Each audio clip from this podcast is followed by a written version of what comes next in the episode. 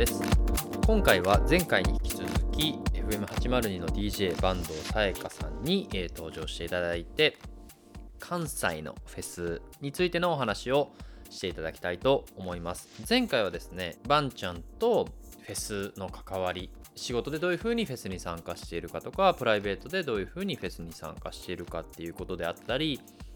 あとは女性ならではのフェスの参加のハードルであったり最近どういう風に変わってきているか女性目線で見たフェスのシーンみたいなものを話していただきました。で後半は最近関西のフェスが元気というかいろんなフェスがいろんな形で開催されてるっていうことがあるのでそのあたりの背景とか現場の声みたいなものを教えていただこうと思っています。あとは FM802 が主催している南ホイールだとかあとは年末のレディオクレイジーといったフェスの状況についても少しお伺いしたいと思いますそれでは後編をどうぞ前回に引き続きバンちゃんことはい坂東さやかさんに、えー登場していただきたいと思いますよろしくお願いしますよろしくお願いします。お邪魔します。再び。前半がね喋りすぎてですね ちゃんと一本に収めよう収めようとしたのに盛り上がりがすごすぎてはい。後半にこう聞きたいことがあったので、再度の登場になっておりますありがとうございます。すいませんなんか長い時間全然もうおしゃべり大好きなんで。いえわかります僕ももう何も言わず普段標準語使ってるのに関西弁引っ張られるぐらいの 私もう関西弁出てます？いや出てるよ出てますっていうのが関西弁ですよ 出てますやから出てますっていうのあが出てます？なんかあ出てます？そう戻った戻った戻った、うん、出てますよ出てますね。出てますね。うん、出てます出てます僕もやっぱこう、はい関西のこう人と喋るとこううん引っ張られるというか、いうんうんうんうんうん。やだからそんな憧れの僕の802で、えー DJ をされてるバンちゃんに今回は登場していただいてるんですがはい。あの前回はそのバンちゃんとフェスの関係とかあとはこの女性目線でのフェスみたいな話をうんうんちょっと聞いてみたんですけど、うん。あの僕が今回バンちゃんに登場していただいたのは、はい。あのまあ、前回もちらっと話したんですけど今関西のフェスが、まあ、面白いというか元気。うんそもそもこのコロナ禍の前でも関西のフェスって僕面白いなと思ってたことに加えてコロナのこの状況になってから7月8月ぐらいから大阪の方がこうどんどんやっていくぞっていうモードがすごいあってそういう情報収集、なかなかでも東京からだとねこう移動するのが微妙だったりもするんでうん。いろいろネットで見てたらやっぱバンちゃんめっちゃフェス行ってるやん大阪のって思って。はい。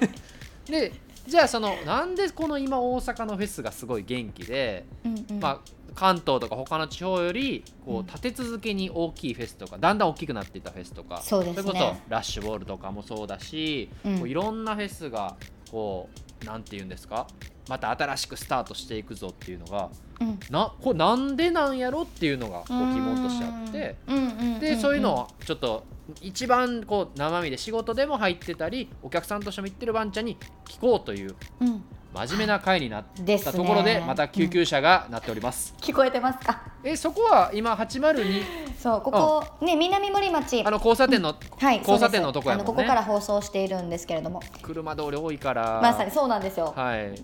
すごいだから大きい道路なんでねそう結構ねいろいろ走ってるんですけど。けど結構802のあれスタジオ上じゃないですか？ろ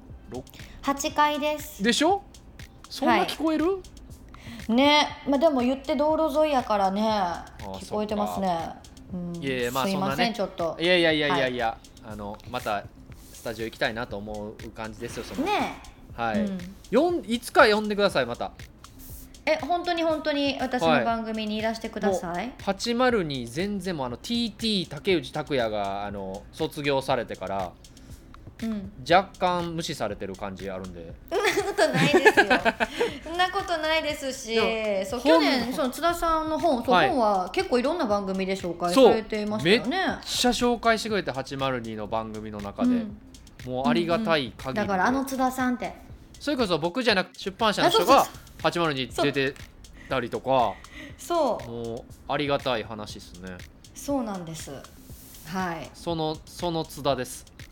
そうですよ。その、はい。その津田さんなんであのもうウェルカムなんで、ぜひあり来てくだがとうございます。さいよそれは。ぜひぜひ。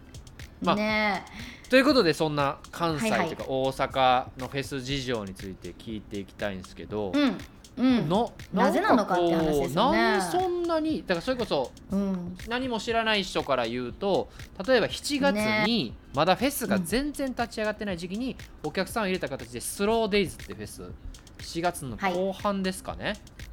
中旬かな？中旬かな？うん、そう1819うん18もともともうし少し早い段階でやる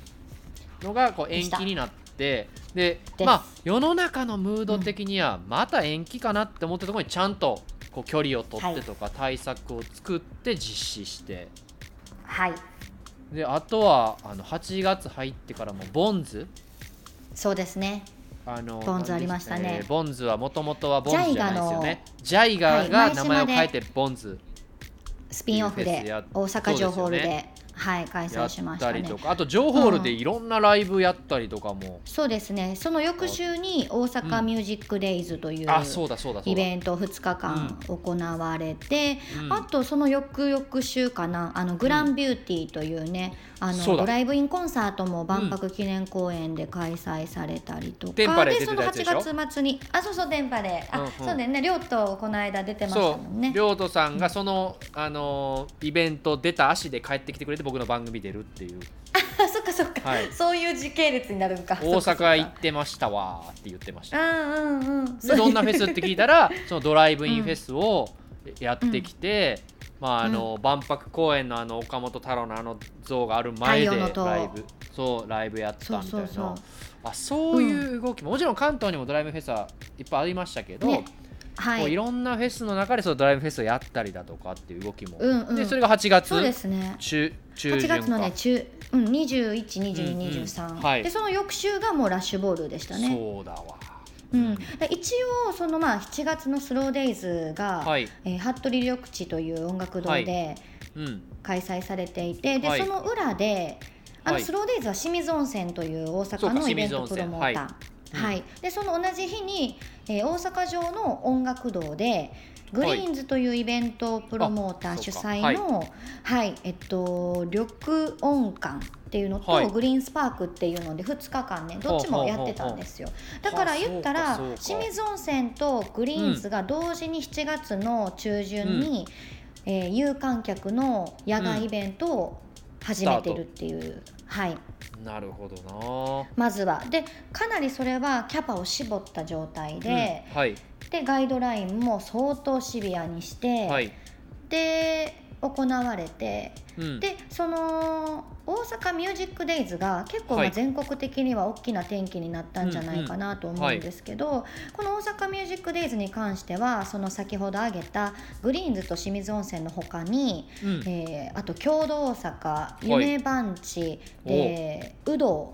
えーはい。サウンドクリエイターソーゴー大阪、うん。スマッシュっていう、あのうん関西在住のイベントプロモーター8社と、うん。あと、えー私があの DJ としてさ喋っている FM802 はい。と姉妹局の FM 心で、心。えー FM 大阪というあ大阪もありますもんね。はい。その関西大阪の FM ラジオ局、ん。3局がはい。合同で、まあ、委員会として立ち上げてあの大阪ミュージックデイズっていうのをはい開催したんですけど、うんまあ、だからそのまずはやっぱりどこが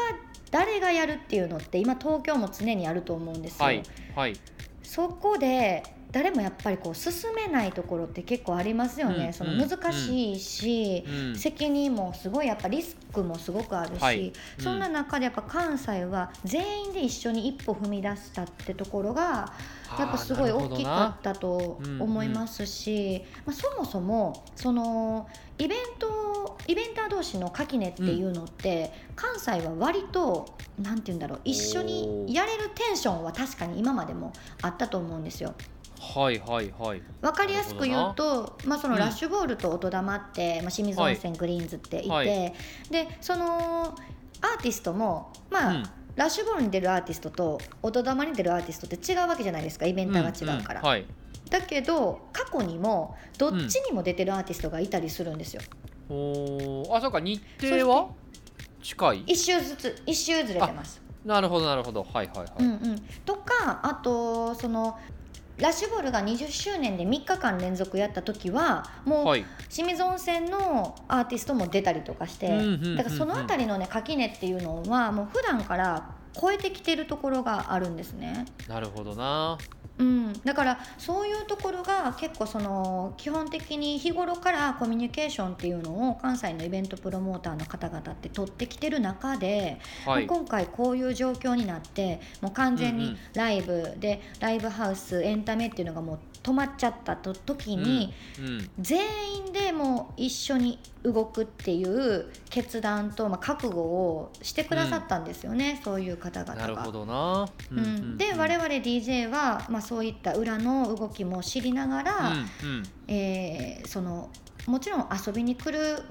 来たいと思っている方だけじゃなくって津田さんがおっしゃったみたいに、普通に一般的な感覚ではい、イベントやって大丈夫なのとか行くいかん別にして、うんうんうん、ちゃんとした情報をやっぱ届けなきゃいけないっていう使命もあるので、はい、なんかそういうところは、まあ、その届ける人間もすごい考えながらこういうイベントに対しては向き合ってきた期間じゃないかなというふうに思うんです。なるほどな、うん、なんかこう私、うん、勝手な想像だとなんかこう、はい、大阪でこう万博とかもあるしなんかこう行政がバックアップしてくれたのかなと勝手にちょっと思ってたりしたけどどちらかといえばこうもちろん。それもある。もちろんそれが一番大きいと思いますよ。なるほどな、うんそうそうそうそう。ただやっぱりじゃあ府が動いてくれるか行政が動いてくれるかって、うんうん、そこを頼りにしたところでじゃあ無理やった時に折れるわけにもいかないじゃないですか。私そうだと思うんですやっぱやってきた人たちって、うん。はい、なんか自分たちが動いていくことで府が動いてくれるってことにつなげてった方が私は矢印としては、うん、大きいんじゃないかなって思いますね。けどなんかそういう流れがこう別にコロナ云々もあるけどうまいこと言ってこの先週あったこう大阪元気パークとかも、はい、こうフェスですごいアーティストたくさん出ててしかもその有観客でこう新しいニューノーマルなイベントを売ってるプラスそのなんていうんですかその万博につながるような発表がそこであったりとか。あれですよね小袋が万博の曲やるとかもその元気パークのフェスの中で発表されてなんかそうなんです。なんかすごいなと思って。あの2025年の大阪万博に関してもちろんやっぱそこに向かってるっていうのは、はい、大阪全体ではもうかなり重要な要素だとは思うんですけれども、はい、じゃあいきなり大阪元気パークをやろうとしてできたかっていうとやっぱ違う。じゃないですかそこまでに積んできてるじゃないですか、はい、だからやっぱ結局は現場の方々が動いてきたっていうのはすごいかなり大きなうん、だと思いますね。で大阪元気パークに関してはまだ今これ収録してるのがそのね週末明けてで1週間経ってない、だから2週間経たないとやっぱこう無事開催できたとは言えない今現状なんですけれども今のところ今までこう関西で7月から動いてきたイベントに関しては感染者は出ていないという無事開催できましたっていうのは2週間後に言えてるような流れには来ていて。だからその辺もだからこうちゃんと行政ともやってるし大阪はイベントがと立て続けにちゃんと行えてて、それがこうなんかリンクしてるというか、もちろん別に関東ができてないかというともう最近はライブもあったりもするし、ね、そのフェスとかもねニューアコとかでこう点で動いたりするけど全部がこう連なってる感じっていうのはやっぱ正直全体を見たら大阪はできてるなというか流れがあるんだなっていうのがすごいそうですね流れがありますね、うん、なんやこの大阪どんどんだから僕はメディアとかもやってるんですけどめっちゃ大阪からニュースが飛んでくる感じというか。はあ、うん、その感じ。今すごい元気だなと思ってて。でもともとその大阪のフェスとかも僕よく行ったりするけどその大きいフェスじゃなくてローカルのフェスも今元気だと思ってて、はいはい、僕のポッドキャストだとその兵庫県だとワンミュージックキャンプとか、うん、伊丹グリーンジャムとかうん、なんかそういうフェスの主催者とかも、まあ、どちらかといえばこの大きい会社がやるっていうよりは自分たちでどうフェスを作っていくかみたいなことやってて、そういうフェスの主催者のつながりみたいなのもあるんですよコミュニティみたいな。そうですよね。はい。そうだからそそっちはそっちでそういうコミュニティがあってちゃんと大きいフェスとかイベンター同士もつながっててってなると、なんか独特の文化が今フェスを中心に関西は生まれてるから面白いなと思って。うん確かに。なんかでもそのねこう自粛期間中その、はい、緊急事態宣言が発令されている間とかも、はい、まあその LINE とか Zoom とかで東京のね、はい、アーティストだったりとか友達とかとコミュニケーションを取ってる中で、はい、やっぱすごいそのなんで大阪動けてんの？みたいなやっぱすごい、ね、そうそうそうそう。そうそう聞かれたりとか、うん、うんあってまあそれはね一言にはねすごいやっぱ表現するのは難しいなとは思うんですけど、うんはい、やっぱ誰かが動かなきゃいけない状況はみんな分かってるけども、うん。はい、じゃあ誰っていうそういう責任の押し付けみたいなところって、うんうん。なんか関西に関しては全員で責任を負う覚悟で一緒にやっていこうっていうような、うん、うん、やっぱそう結託する力、うんうん、っていうのが、まあ、そもそも持っていたっていう。でやっぱそう関東になってくるとそのねあの母数が多いし、まあ、規模も多いし。ね。まあそうです、ね、どうもやっぱそこのねハンドリングは難しいところはあるだろうなっていうのはすごく関西にいて、うん、あの思っています。もちろん動けたらすごいいいんだろうけど、うんうんうん、なんかなかなかそこが難しく今はなってるのかなって思うんですよね。なんかちょうど大阪も大都市だけどこうイベントでいうと東京よりは数も例えば少なかったりとか規模っていうとめちゃめちゃベストだったのかもしれないですね。はい、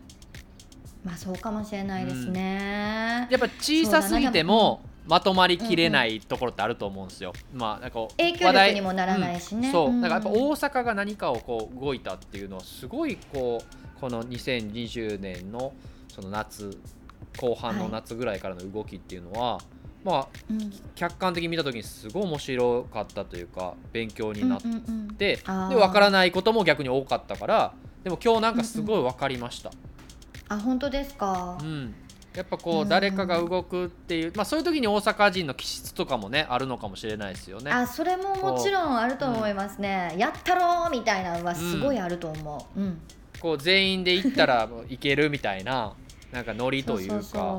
そういうノリのよ、ね、良さみたいなのは出たのかなと思って、暑さとねやっぱりこう、うん、温度温度感みたいなのが多分あるのかもしれないですね。うん、やっぱでもそのそのくせちょっと慎重やからね、ちゃんと大阪の人。だ大丈夫大丈夫っていうのも持ってるから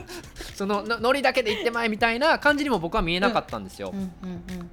いやでも本当に神経めちゃめちゃ使いますよやっぱり、うん。うん、あの、まあね、お客さんとしても思いますし、うん、あのじゃあその100%ねクリーンなのかって言われると、うん。うん、見落としてる部分も絶対あると思うんです、まあ、それもどんな状況でもそうじゃないですか、ただなんていう全体の空気感感じ取るものって、やっぱすごいあなんかこうみんな意識すごい高いなとか、うんうん、あのちゃんとこう思いやりを持ってるなっていうのをやっぱ感じることができるから、うん、なんか私は、うんうん、あのなんて言うんだろうそれはもちろんこう公共の電波に乗って「いや、うん、遊びにおいでよ絶対楽しいよ」なんて言い方は今はもちろんできないんです。ただ、でもあの安心に楽しむことはきっとできるはずですよねっていうような、うんうんうん、そういう背中の押し方はしたいなと思ってるし、うんうん、まず私がそういうふうに言って大丈夫だったよ、こういうことに気をつけたよって自分が言っていくことがやっぱまあ大事なんかなって思ってその今までのフェスもほぼ開催されてきたことに関しては自分で言ってるんです。ただその行かないっていう選択肢も正しくてそうですよね、まあ、それは全然人によって自分で判断すればいいことだと思うから。そうそうそう。だから本当にそのこれからのフェスだけじゃなくていろんなそういう何か催しとか楽しいパーティーとかお祭りとかも、うん。うん、あの自自分次第っていうのがすごい大事になってくるなって思うんですよね。うん、うん、まあ、人によってねその感じ方とかもいろいろ違うからこそ自分でちゃんと考えて自分ならこうするからじゃあ行こうかとかっていうふうにまあそういうふうにしていかないと経済的にはもう本当にエンターテインメントなんてねダメになっていくけどかといってじゃあ全員ちゃんともうはいすぐはい行ってってなるにはちょっと怖いし、まあ、メディアっていうものを扱ってる以上さすがにそこはちゃんとシビアにやっていかないといけないし。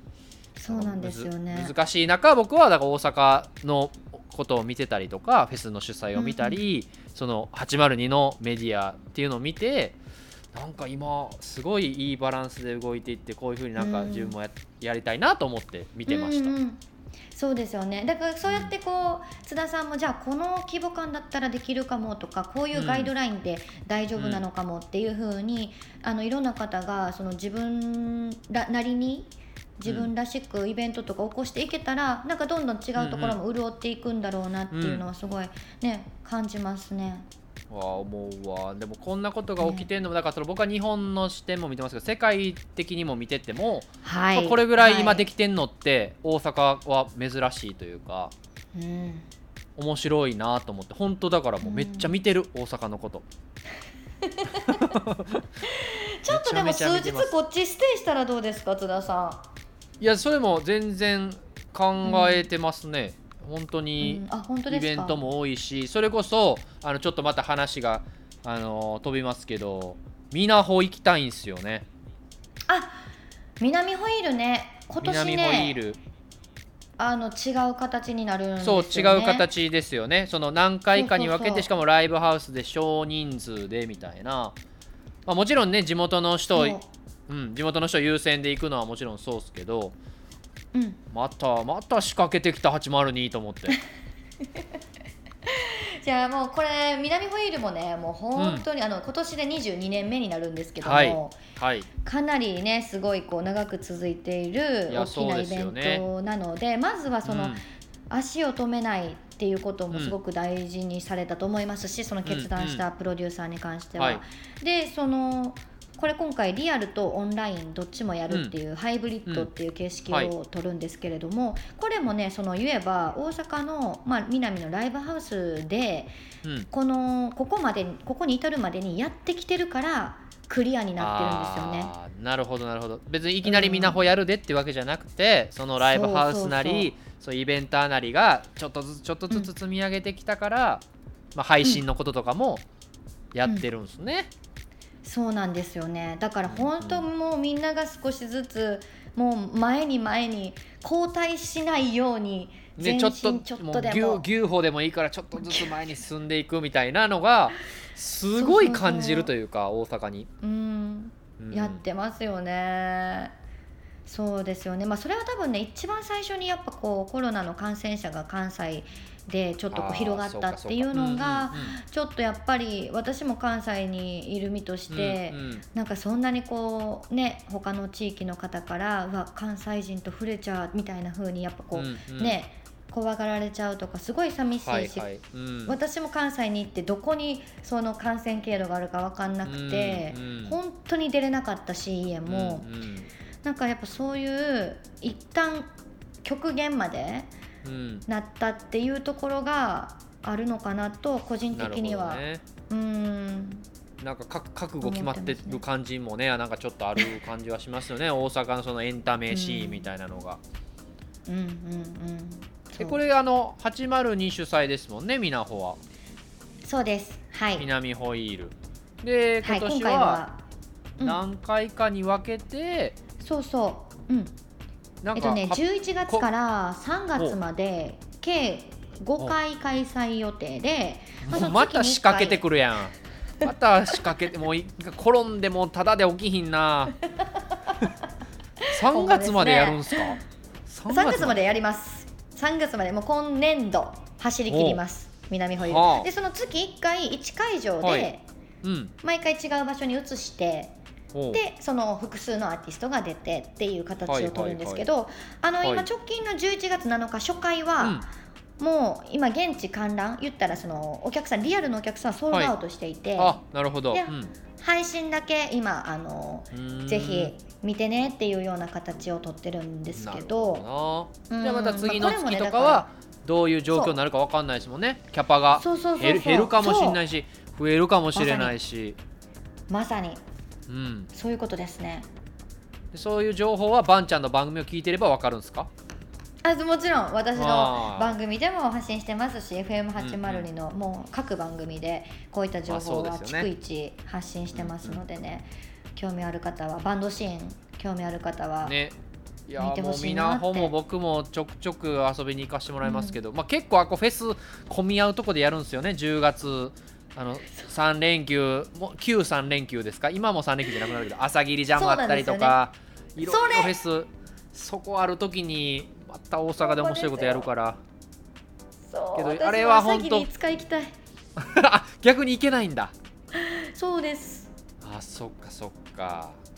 でもいつか行きたい。でもみなほも逆に行ったことない人とかは聞いてくださってる方で朝霧しか行ったことないっていう人は、みなほがまた大阪おもろいっすよねあの時の大阪。いやほんと最高。うんあのちょうどねこの先週末が、うん。えー去年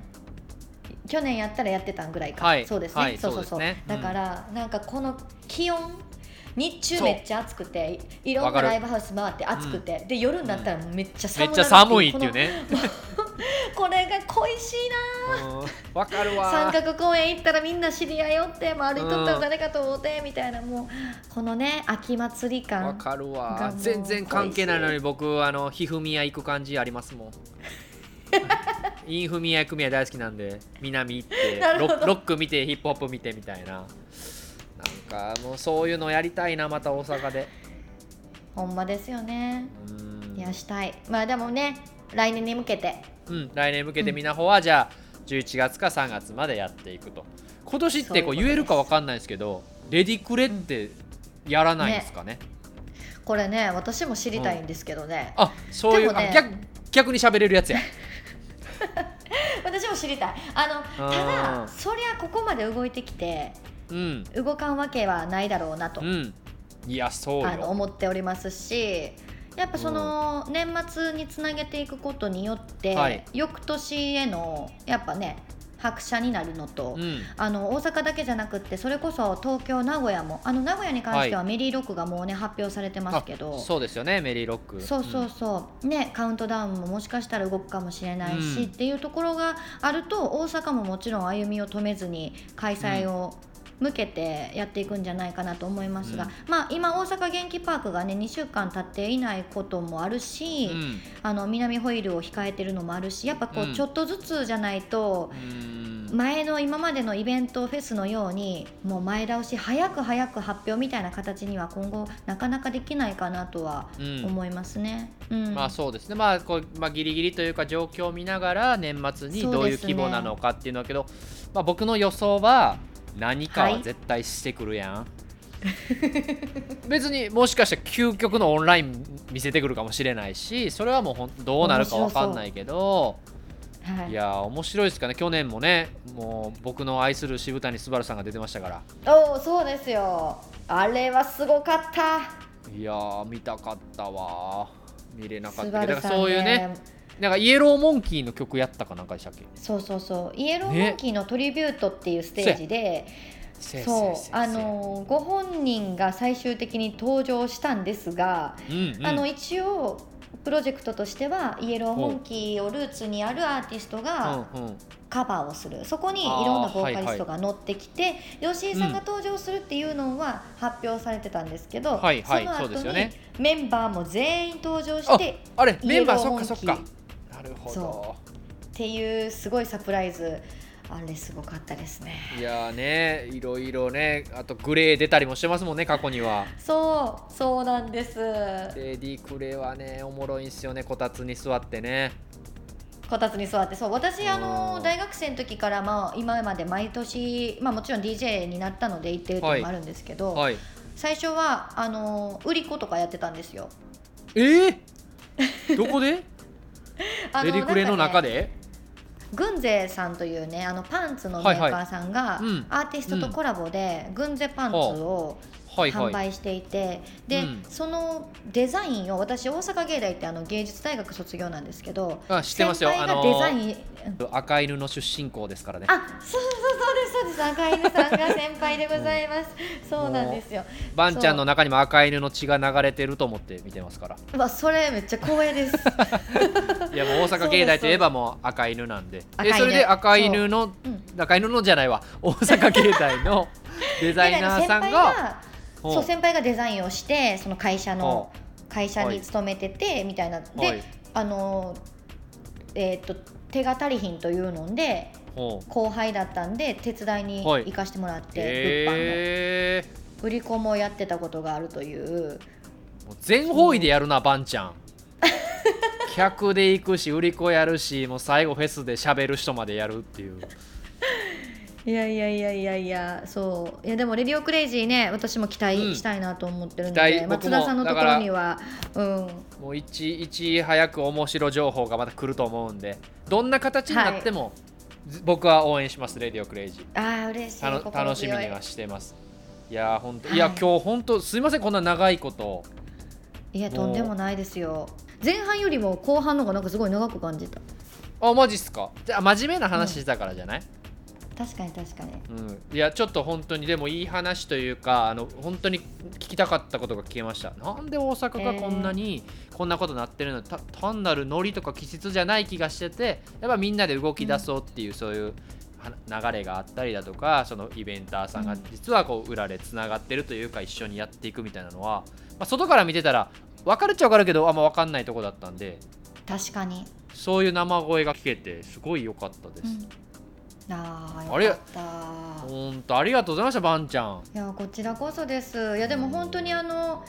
なんか私もやっぱり関東のフェスもすごい行きたいし、うんうん、それこそねフジロックで乾杯したいし。ね本当そうですよ、うん、そこはもう気持ち一緒なんであの、はい、こっちも本当動いたからには責任持って頑張るし、うんうん、私はちゃんと届けるんで、うん、あのみんなも一緒にやっていこうみたいなもう、はいんまそうですそうです。だからこの番組聞いてるような人は本当フェス好きでどうどうなんみたいな人とかそれこそフェスに関わってる人もたくさん聞いてくれてるんで、はい、もうそういう人たちがねこれそうこれ聞いてこうなんかちょっと大阪じゃない人とかは元気もらってなんか動いたりとか。逆に大阪をねなんか参考にしてねいろいろ情報をキャッチアップしたりとかもできると思うんで、うんはい、ぜひぜひばんちゃんの番組もね聞いていただいて。うん、お願いします。もう一回告知しておきます？何曜日？はい、はい、はい、毎週火曜日の深夜12時から3時間ポッピンフラッグという番組を担当しております。あのタイムフリーでも聞くことできますし、うん、そしてエリアフリーでもね聞くことができるんでよかったらぜひ聞いてください、うん、夜中に生放送してます。元気になりたい時はね本当ばんちゃんの番組を聞くと。うん。もう元気ならただなんでうん、元気。だね。ただやわほんまそうやわ。ただなんで。いやーほんと今日はありがとうございました長い時間。こちらこそありがとうございました。もうなんか、ま、逆に締め方がわからんくなるぐらい喋ってもた。普通やったらねちょっと聞きたいこと聞いて聞きたいこと聞いてありがとうございましたって終われるけど、うん、もうなんか普通に電話してもうた感じで。ですね。ありがとうございました。楽しかった。です、はい、ちょっとまたまたまたフェス会場でお会いできたらいいんですけどはい、はい、イベントも続くと思うんで気をつけてあの、はい、情報をいろいろ発信してください。かしこまりました。はいということで、はい、じゃあこの辺で今日登場していただいたのは FM802 のばんちゃんでした。ありがとうございました。ありがとうございました。